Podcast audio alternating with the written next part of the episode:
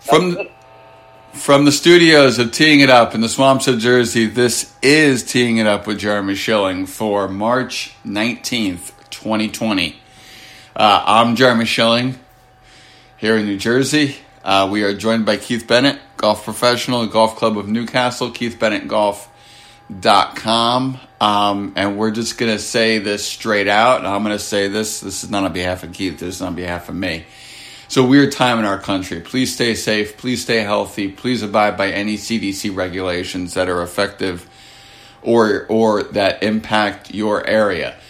Um, some people are going to hear this in September and wonder why the heck you know this is. But I'm trying to create evergreen podcast that can run at any time of the year and still be effective and still be. Um, you know, carrying the same message with them. So if you're hearing this now in March, you're wondering why am I doing a golf uh, podcast when none of us, you know, can even get out there and play, especially if you're in the Northeast. I get it; it's annoying, um, and it's not the thing to do right now. But we're just doing evergreen podcast to give people something to listen to, to give people hope, and then people listen to podcasts in all different types of the year, and this will be useful down the line. Um, so um, I hope this this doing this podcast and the other three that are going to be coming out soon don't come off as offensive, but instead come off as uh, something to listen to and are good for people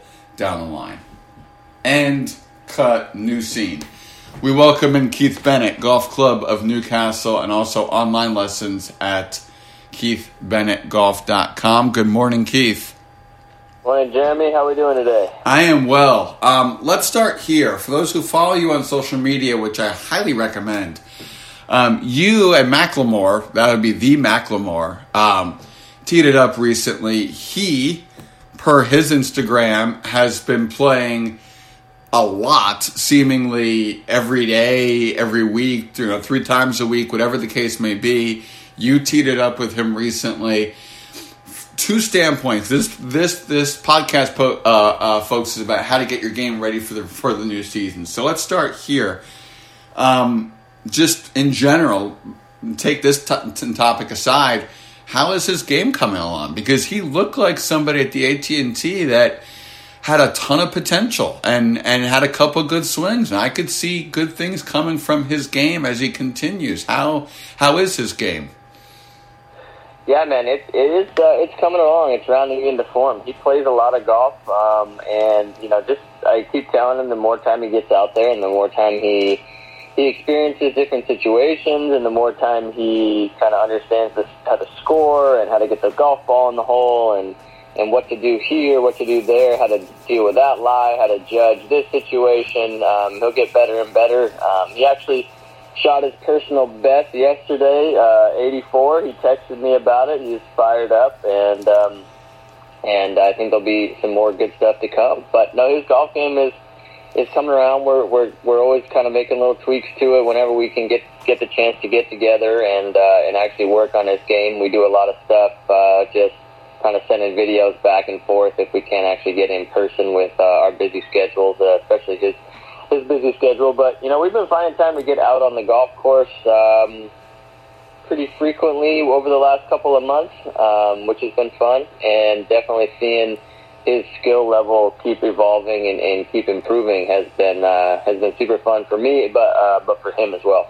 Let me just dip back into coronavirus just for one second. Golf is a fairly safe sport to play during times of coronavirus. Walk, don't take cards wash your hands, keep the flagstick in, don't try to touch the flagstick, and continue to wash your hands over and over again and stay six feet away as much as possible from the people you are playing with. All right, so when looking towards kickstarting your game for the year, here's somebody, super famous guy, clearly trying to get out there as much as possible. We have seen this over and over again with Darius Rucker, the guys from Lady Antebellum, the guys from um, uh, Rascal Flatts. They play a lot while they're on tour, and they just play day after day after day. At what point does starting, uh, especially once your game gets in the gear, we'll, we'll uh, kind of go in reverse here. Once your game gets into gear for the season, is it helpful to play as much as these guys play and as much as Macklemore is playing right now? Or can that actually be detrimental and ingrain bad habits if you happen to have them? Yeah, you know, I think that's a great question. Um, I think there's a fine line there. I think there's a balance that has to be made between uh, playing a lot of golf, um, but also making sure that, like you just said, uh, you're not sort of figuring out how to get the golf ball in the hole with overly, you know, kind of bad habits that might need to be addressed down the line. Um, but, you know, for the most part, I think that anytime you can get out on the golf course and figure out how to get the golf ball in the hole, is you're going to be better off. And I think, you know, some of those little micro adjustments and things uh, sort of happen over time. And, you know, they're not these big chunk changes that happen and, oh, you, you jump up this this plateau of scoring. You know, I think everyone's kind of gotten it in their mind that if I make this little tweak in a month's time, I'll chop five shots off my handicap. I mean, it just doesn't really work that way. Really, you just figure out kind of, you learn a few lessons every now and then. You go on the course, you go, okay, in this situation, I did this, and it resulted in a bogey. I kind of knew it was coming, but I thought I'd try it anyway. You know, I can easily see how I could have just made a nice little simple par there and moved on. And you know, those type of revelations and discoveries are actually some of the most beneficial for your long-term golfing. Um, you know, if you're having, if you're someone who struggles to get the golf ball in the air consistently or, or hit it anywhere near your target consistently, then yeah, you probably should be focusing on uh, some fundamental type stuff, some mechanical type stuff to help get that corrected. But if you can reasonably get your ball within a decent dispersion pattern around whatever target you pick, and you can aim yourself there and you can make a, a functional golf swing to get the ball there, um, I think being on the course is, is probably more important than just beating balls on the range.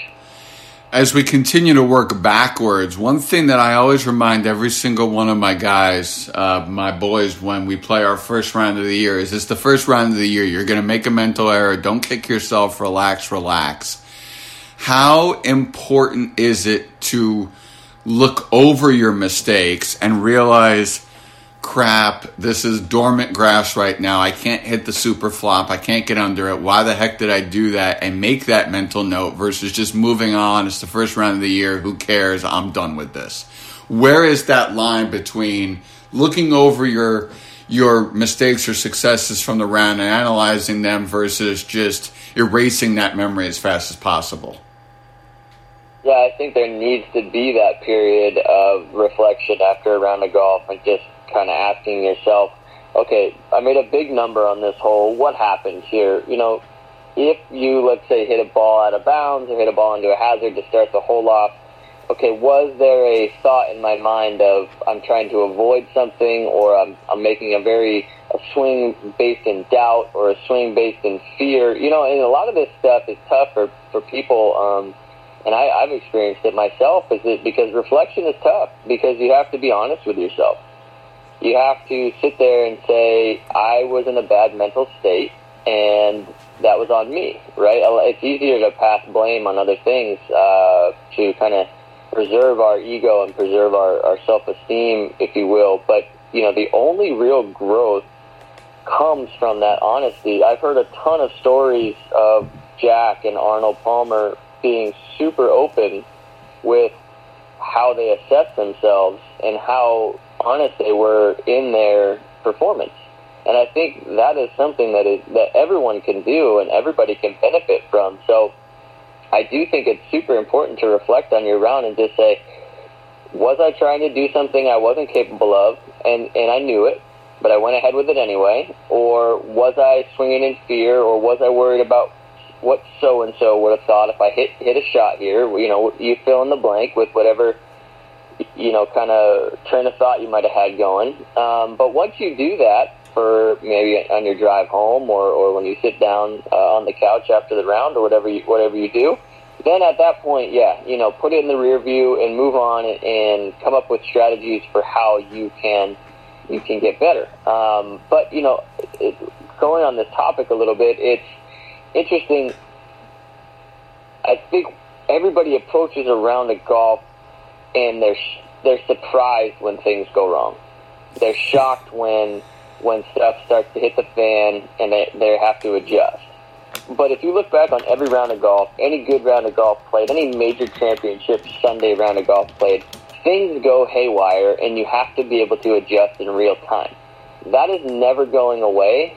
And so if we expect a round of golf to be perfect, flawless, we'll never have a mistake and and that's kind of what we, we have in our minds that, that a good round of golf is supposed to look like, then we're always going to be disappointed and we're always going to be panicking when stuff does go wrong. We need to expect stuff to go wrong and then have strategies to actually adjust on the fly. That's more important than anything.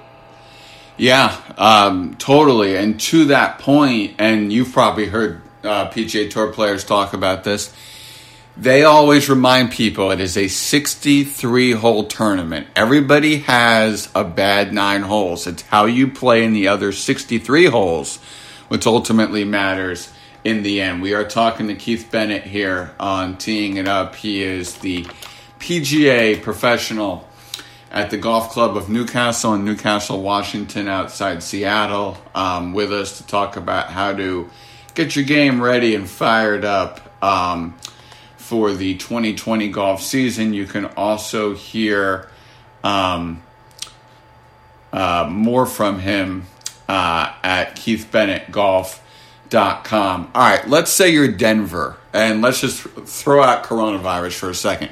Denver is getting somewhere between six to eight inches of snow over the next 24 hours. So they're going to be snow covered, you know, cobwebs, not doing anything. All right, the snow's melted. It's time to start your season. Where do you begin? What's your recommendation for folks on where the heck they begin once the snow melts and they are given the clear by their uh, superintendents and other people to go ahead and start in? Well, you know, if you're if you've been kind of uh, snowed in and, and covered in snow, and you can finally get on the course, I'd say go play some golf. Right, get out, get some exercise, go walk, go walk 18 holes, go walk 36 holes, whatever you can get in. Go play some golf to start. Just get that. Just get back out on the course and join yourself with some good some good company, a nice foursome, and, and just go enjoy some golf for starters. Because that's it. We're all we're all just wanting to play golf. I don't think anybody really has in their mind that they just want to spend their entire golfing life on a range or on a putting green, right? we all want to get out on the course and play. So make that a priority to start. Now, after you've gotten that sort of, you got back in the groove a little bit, as far as playing goes, my honest recommendation would be to start as close to the hole as you can with your practice and work your way back.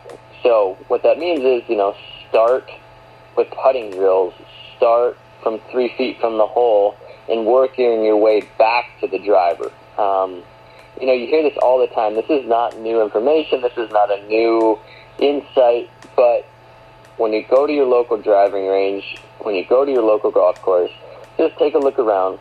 There will be about one or two people on the putting green, maybe, and there'll be about 50 to 60 people on the driving range, all hitting three woods drivers or seven irons, right? It's one of those three clubs.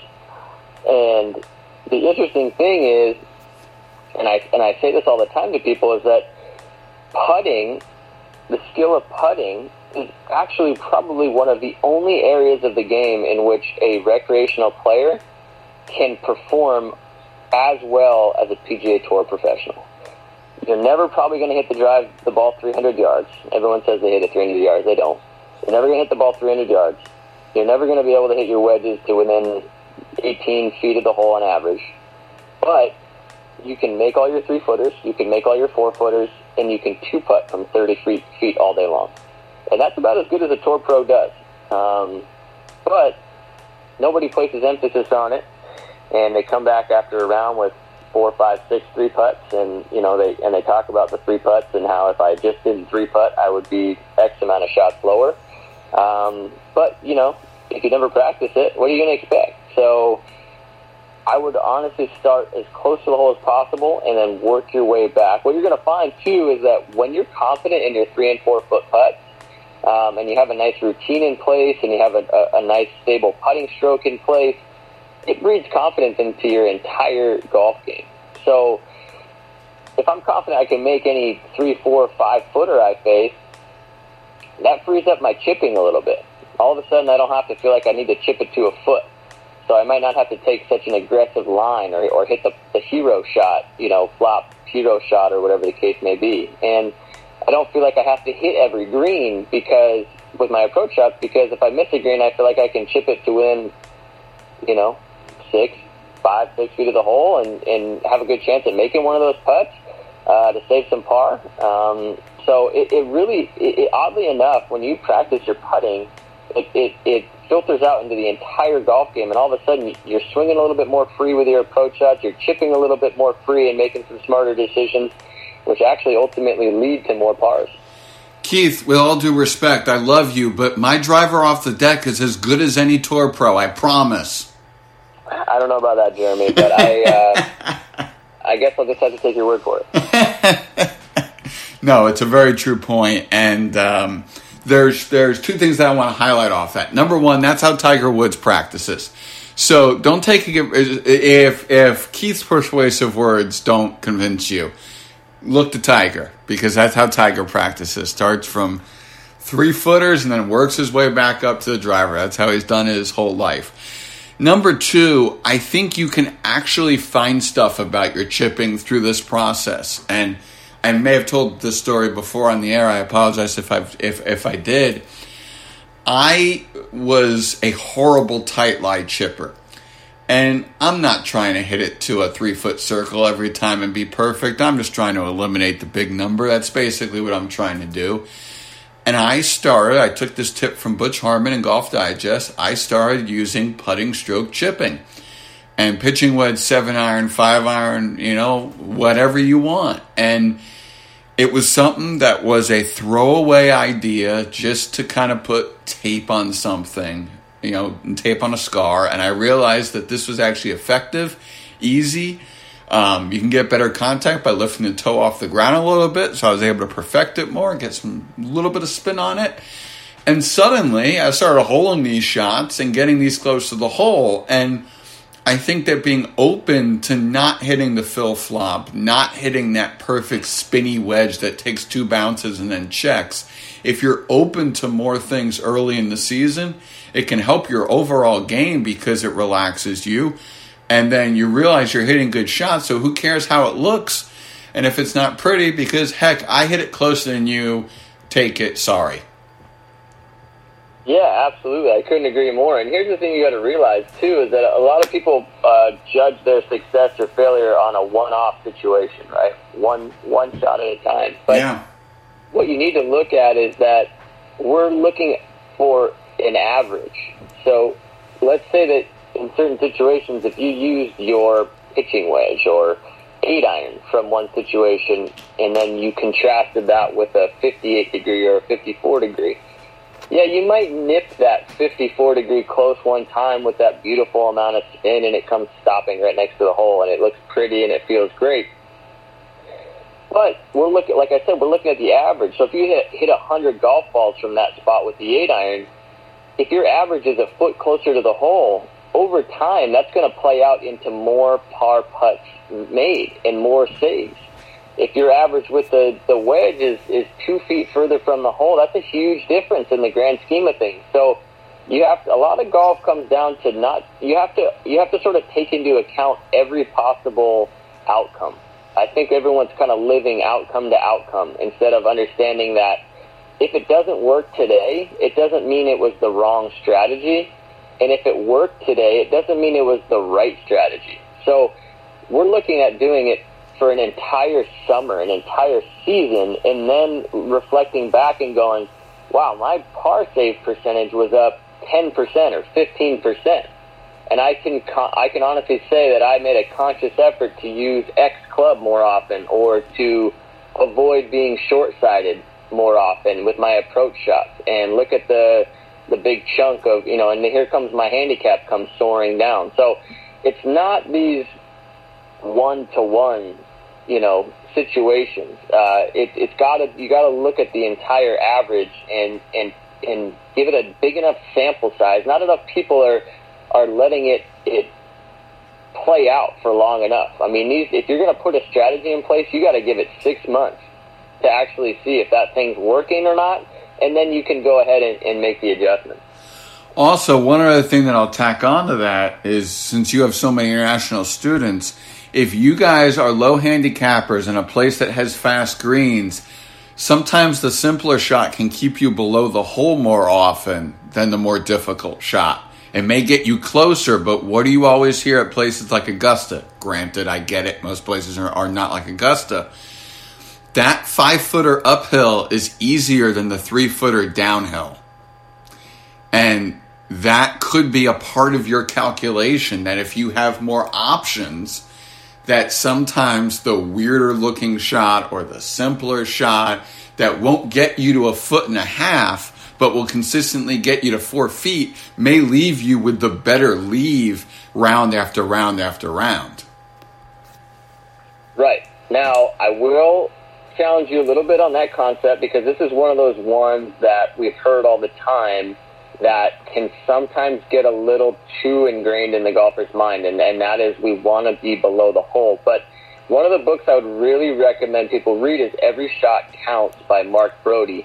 And in that book, he really goes into detail about that situation you just described where everyone wants to be below the hole. But again, if you're three feet from the hole above the hole versus eight feet from below the hole, you are going to make that three footer more often than you're going to make that eight footer straight up the hill. Just based on distance, just based on the fact that the ball is rolling on the ground for more time and it has more time to get thrown offline and all those sort of things. So I would a little word of caution there um, because that also what happens though is let's say you have a front flag location um, and there's a lot of green behind the hole, but everybody's scared of this particular green because it's generally very fast down the hill, and you don't want to be 20 feet above the hole putting downhill. What happens is people try to land it on the front edge because they want to. Let's say you got 10 yards from the hole, you know, they try to land it on the front edge to try to putt uphill and you know what we know about shot dispersions is that half of your shots are going to end up short. So now you're chipping all of a sudden. And now let's say that you blast your chip past the hole and then you three putt because you're mentally frazzled at this point. It all kind of it all kind of started from that idea of wanting to putt from below the hole. Does that make sense? Totally. And uh, I, I trust Mark Broadie. For those who don't know Mark Broadie, Columbia professor who came up with the whole strokes gained concept. So um, it makes total sense in practicality. Um, and conceptually, it makes a lot of sense. And I will always defer to Mark Broadie. And one thing that I will um, kind of um, mention here and kind of leave open ended because I don't know what the suspension of play will do to this concept. We are very close uh, Keith, to having new strokes gained putting stats. You may or may not be aware of this, but strokes gained downhill, strokes gained uphill, strokes gained left to right, right to left. That kind of stuff's coming. It is in the pipeline, and those putts and those type of putts are coming.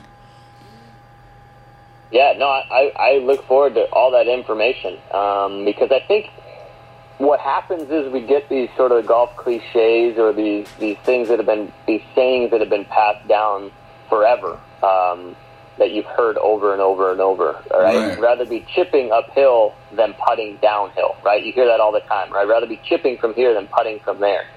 Um, and it's really just not the case a lot of times where.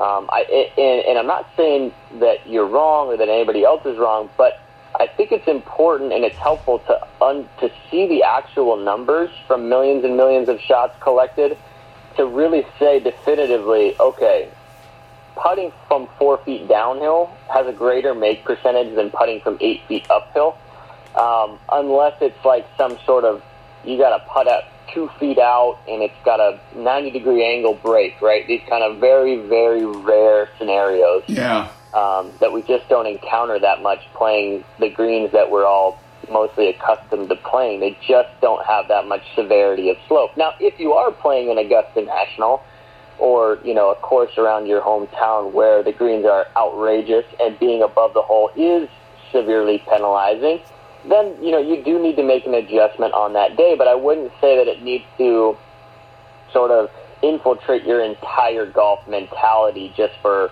one particular course. Really good stuff here from Keith Bennett, Golf Club of Newcastle, keithbennettgolf.com. All right. For the folks out there who may have last played in October, let's say, who are working on a swing key, let's say their club was not on plane in the backswing, so they're making some kind of adjustment and, you know some kind of drill they were working on, whatever. Is that where they pick up when the new season starts, or do you want them to play, get video, look at their swing again, and then figure it out? How how do you go about? I had a swing fault and this thing when last season ended. It's a new season. What the heck do I do? Yeah, no, solid question because a lot of people are probably going through that same thought process right now. Um, my honest recommendation there would be first off, we need to be filming our golf swings. Every time we go to the range, we got to be filming. Um, it's just too hard to predictably say what the club is doing um, throughout the motion if you don't have time to look at it from a slow motion camera's perspective. Uh, it's just very hard to, to feel that in real time um, unless you are someone who's put hours and hours and hours in and you and you know what the feels are and, and you have a unreal understanding of your swing. It's just very hard to do that if you if you just don't have those hours spent, which most of us uh, don't have that time to do. So my, my honest recommendation, because swing feels can change so often. Um, our bodies are always changing. You know, an entire winter of not touching a club. Our bodies are different. Our muscles are different. You know, maybe we've been working out in the off season. You know, some muscles are a little tighter than others, a little bit. Uh, you know, you name it, right? Things just change. So, what was working in the in the fall, now that we're picking back up in the spring, there's a real good chance that those things are not the same as what they once were. So I would recommend filming your swing, and then if you can, try to get to a, a PGA professional, a teaching professional that you trust, uh, who have you you have a good relationship with, um, who can really put something in place for you to make your practice productive.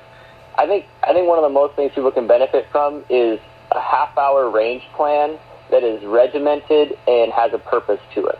I get there at you know I get there at five o'clock after work and by 5:45, I've worked 15 balls of this, 15 balls of that, 30 balls of this, and then you know 15 minutes spent putting, um, and I'm out of there. And I've gotten a lot of good work done, uh, and I'm, I'm actually working towards something. I'm keeping a golf journal with my thoughts and my progress. You know, writing down little mini victories along the way, that sort of hmm. stuff. I think a lot of that can go a, a long way for people uh, and and I and I don't see anybody doing it.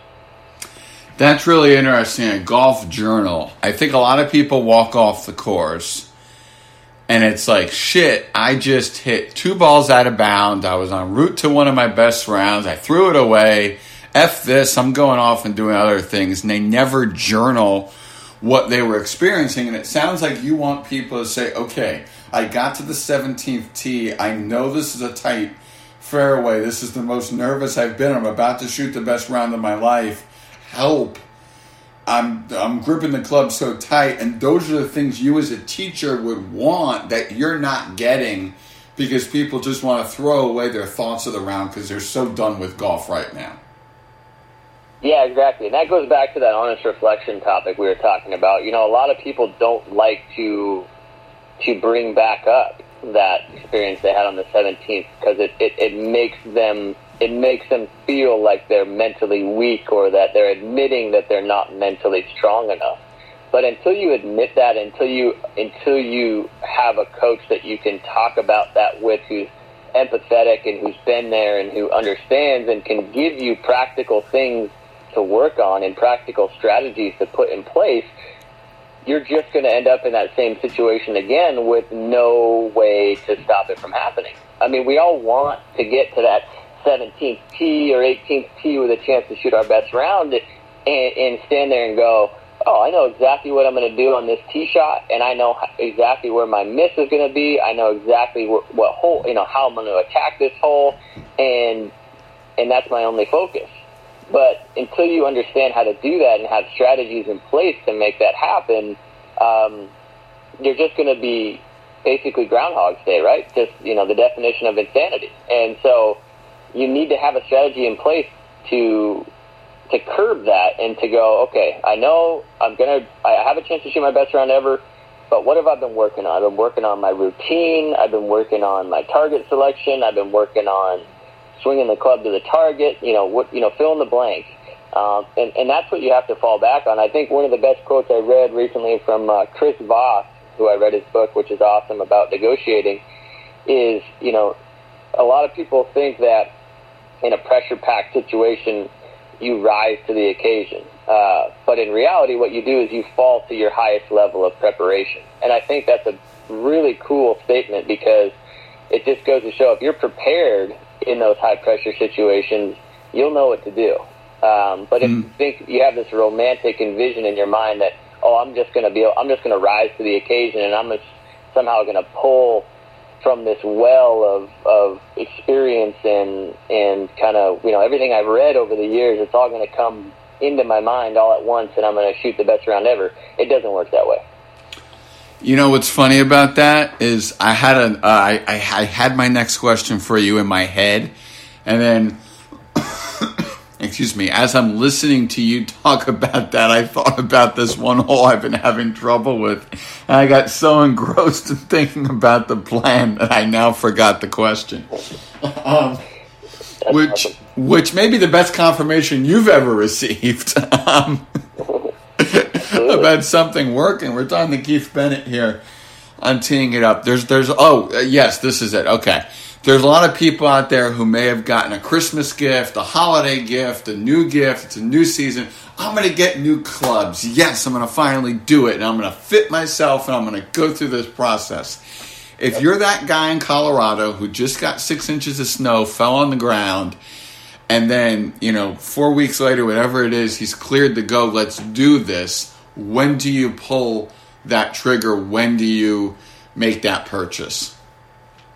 Uh, I think it's different for, for each person. I think it's got to be on a person to person basis. Um, it depends on where your swing is at. Uh, you know, a, a good fitter will be able to put you in the right set of clubs, even if you're not swinging it the best. Um, and they'll have a, a, a an eye for being able to see kind of what you do repeatedly. Um, you know, everyone kind of thinks in their mind, uh, you know, I'm not consistent enough to get fit, or I don't hit the ball a certain direction every time to get fit. But what fitters are, are able to do is is see that there there's there's everyone always has a consistent pattern, right? Even if you're a slicer uh, and you say, okay, sometimes I hit it straight left and sometimes I slice it straight right. Well, there's a consistent theme here. You know, your club path is moving across the target line right to left for a right-handed golfer, and it's just a matter of where your club face is pointing at impact Okay, here on Teeing It Up, Keith Bennett's with us, golf professional. We got interrupted. We're talking about getting fitted and how good fitters will know what direction your club face is coming from, even if you're not hitting it well that hitting it well that specific day. So, uh, go ahead, uh, Keith. Yeah, so uh, like we were saying, you know, even if you don't feel like you're consistent enough to get fit, I hear that a lot, right? Is my swing ready to get fit for new clubs? I think I'm ready for new clubs, but I don't know if my swing is ready yet. Um, you know, if you can get the golf ball airborne, if you can get it moving in, you know, relatively straight towards your target, it doesn't have to be perfect. Uh, a good fitter will be able to identify the things that you do consistently, right? Everybody has a consistent club path that they're producing. For most people, that club path is moving a little bit across the target line from right to left if you're a right-handed golfer.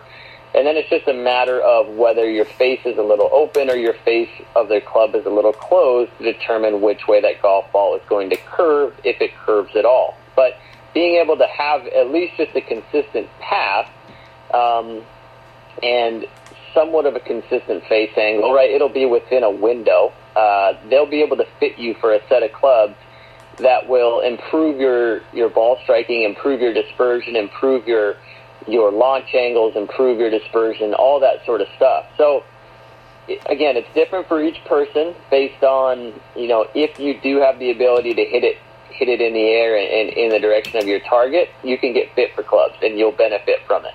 Um, if you're just starting out uh, and you really need a, a, a refresher and you're struggling to even get the golf ball up in the air, whatever the case may be, yeah, then maybe a series of lessons before you get fit is probably the best way to go. We are talking here with Keith Bennett from the Golf Club of Newcastle and KeithBennettGolf.com. Uh, what's the biggest question you get beginning of the season, either from your on site students or from your internet students? The biggest question I get is, um, you know, what's a, what's, what's a swing thought that I should have um, or, or I need a couple of swing thoughts. Ever, I, I get this a lot that I want, I need some swing thoughts or I need something to, to focus on. Um, and I think it's an interesting topic because, in my experience, people spend too much time bouncing around from swing thought to swing thought. Um, and what they're really kind of saying is, you know, I'm desperate for anything that will work when I stand on the first tee because I have no idea what I'm doing. Um, and that's a common thing. It's it's it's a little daunting for a lot of people. Um, and, and why swing thoughts kind of work periodically. You know, everyone kind of gets a hold of a swing thought that might work for for a week or something, and then it's kind of gone. Is is what happens is when they're just focused on one swing thought, what they're really doing is just keeping one intention in their brain instead of the five or six that they're used to keeping in their brain over every swing. So if they're just focusing on, you know, fill in the blank, right? That's their one key focus, and the brain is really good at coordinating movements of the body when it just has one thing to focus on. The problem is they go with that swing thought for a week or two, it's working, and then they think, ooh, I got this swing thought down. Let me just go ahead and try to add in that other one I was working on, and then I'll really be cooking. And then what they do is before they know it, they've got two to three going, and then the brain and the body have no idea what to focus on, and then it all goes to hell. Um, so that's that's sort of the the problem with swing thoughts. And in my mind, we really just need to have one key to focus on, and that is to swing the club in the direction of the target. And if you imagine, you know, how we do anything as far as moving an object to a target, right? Throwing a dart, rolling a bowling ball, tossing a ball to somebody, right? Swinging a tennis racket, ping pong paddle, you know, you name it, whatever it is. All of those things, your arm or the paddle, have to be moving in the direction of your target, right? If you throw a dart, your arm is going right at the bullseye. If you toss a ball, your arm is going right at the person you're tossing the golf ball or the tossing the ball to. If we're swinging a club, we need that club to be moving in the direction of our target. Now, a lot of people have that club moving across the target line to the left, and then they have to open the club face in order to make it slice back to their target. And so they're constantly trying to fix that. Um, but the cool thing about that swing thought is, and there's a ton of great research behind this, I would really, really recommend people uh, look into Dr. Gabriele Wulf's uh, research. She does a lot of amazing research on the external focus of attention during sports and especially during golf. Um, and all that basically means is external focus being anything but the body. So the club head, the ball, the target, the club shaft, right? Um, but the most beneficial being the target or the club she's found are the most beneficial things to focus on are, are what the club is doing and, and, and the target that you're trying to send the golf ball to. Um, so if you're focused on where your target's at and moving that club in the direction of that target, your brain gets really good at coordinating the body's movements to make that intention of moving the club to the target as seamless and as efficient as possible for your particular body type, right? Everyone's going to be different. Everybody has a different set of muscles that move differently, more flexible, less flexible, taller, smaller, longer arms, you know, well, you know, you name it. There's so many differences, but the universal truth is that if that club is moving in the direction of the target and the club face is somewhat square to that target, the ball can only go uh, within a certain dispersion range of that target. So to go back, circle back, the number one question I get, a lot of common question I get is, what should a swing thought be? What should my feel be? Um, and, and my, my common answer is focus on what the club is doing and where the club is moving, and that club needs to be moving in the direction of your target. Keith Bennett's with us, Golf Club of Newcastle, keithbennettgolf.com. We're going to um, the the next set of podcasts with with Keith, who's kind of become our resident PGA professional here, I'm teeing it up, um, is going to cover a bunch of mental related stuff. So we'll dive even further into that. Two more uh, for for Keith. Um, let's see if I remember these questions. Yes. I am going outside of what I said we were going to talk about today. So if you don't know this answer, just bear with me. There's there's a lot of, or sorry, that's okay, and just let me know. Um, we have a lot of, of, of people out there who may have um, started their season in cooler weather, cooler weather. Let's try that again. Then they uh, will play most of their season, and there's data that certain temperature drops lead to X percentage distance lost, and, and the ball doesn't go as far. Yet then again, people always think the ball goes farther than it actually does anyway, so they should be taking distance off no matter what time of year it is. Where is your um, recommendation to people out there? And, and obviously, this involves if you're at altitude, downhill, uphill, but just in general, how much does temperature really impact how far the ball goes? Uh, as far as the percentage wise, I don't I don't know off the top of my head. You know, this degree drop affects the ball flight X percentage amount. Um, what I do know, however, is that the bulk majority of golfers do not know definitively how far each of their clubs carry. Um, they sort of have in their mind that one seven iron they hit one time in Hawaii when it was 85 degrees and they hit it and it was a little downhill and they absolutely crushed it and then for the rest of their golfing lives, that's in their mind as how far their seven iron goes. And that's unfortunately the case um, where I don't know that I've played a golf with played golf with a kind of a, a recreational golfer or a weekend golfer over the years where they've hit a shot past the hole very often. Um, and that's because they're oftentimes hitting a club that they feel will get to the hole, but but like I said, that was based off that one time and that one scenario um, where they absolutely crushed their club and it went 20 yards further than than normal. Um, and that really hurts a lot of people's score. Um, I'd say the number one thing in go- the num- the two most important things in golf is controlling your direction and controlling your distance. I mean, that's basically it. That's all we're trying to do is we're trying to control where we hit that golf ball and how far we hit it. So if you don't have a, a really good idea of how consistently far you hit your clubs, it's going to affect your scoring immensely. Um, so, you know, to go back to your question, I don't know the exact percentage drop per per you know temp drop that that will come off your club, uh, but I do know that you don't hit your irons as far as you think you do, and you need to know exactly how far. If you hit your seven iron 135 yards, that's how far your seven iron goes. Does it matter? No. Will it hurt your ego to think that you don't hit it 165? A little bit. But you get better at controlling your distance and actually putting the ball where you want it to be with a smoother swing? Absolutely. And at the end of the day, we're trying to shoot the lowest score, not talk about the fact that we hit a 7 iron 170 on this hole uh, and we shot 98. So, you know, prioritize what's important, and that's getting the ball in the hole in the shortest amount of strokes, and it doesn't matter what club you use to get it done. Amen to that. Um, all right, final question for Keith Bennett, Golf Club of Newcastle, keithbennettgolf.com. If you want to use the Skillest app for um, online golf lessons, which he is offering uh, even in this crazy time.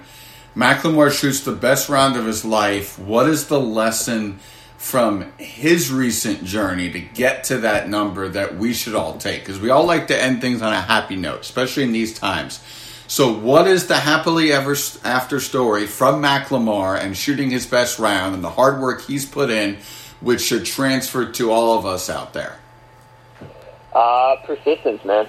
Uh, just you know, taking the lumps, um, learning from it, getting back out there, um, not getting too discouraged. Um, I think his biggest strength is his disposition and just his mental outlook of kind of positivity, sort of uh, new shot, you know, new shot each time. You know, we've worked on that of just kind of, you know, one every shot is a new problem to solve. Um, you know, once you've hit your last shot, you know that that's done. You're never going to get it back. So there's no point in sitting there and ruminating over it and and beating yourself up over it. Um, so, you know, new shot, new problem, um, and, and solve it, right? It, every shot, you know, you, you, the lie, the wind, the slope, the green you're hitting into, the firmness of the greens you're hitting into, all those things, that's a problem to be solved. And if you are just in a mental space where you're just focusing on the last mistake you made, or even focusing on the last positive shot you made to too much of an extent, and you're probably going to miss a few crucial things about the shot that you have at hand that could have helped you be more successful with that shot. So I think the main lesson to take away is just persistence of keep coming back, right? You know, we we've played together with, you know, he's he's been a little upset over some some rounds that we've played, but then we talk about it, you know, immediately after the 18th hole, and we have a nice little breakthrough of either it being technique or mentality. Um, you know, and one of the things he said the other day was, you know, I, I've learned now enough that most of my improvements come after my worst round. So right when I think, you know, I'm I'm fed up or I'm upset over a bad round, that's generally when most of our our biggest milestones or our biggest sort of light bulb moments take place.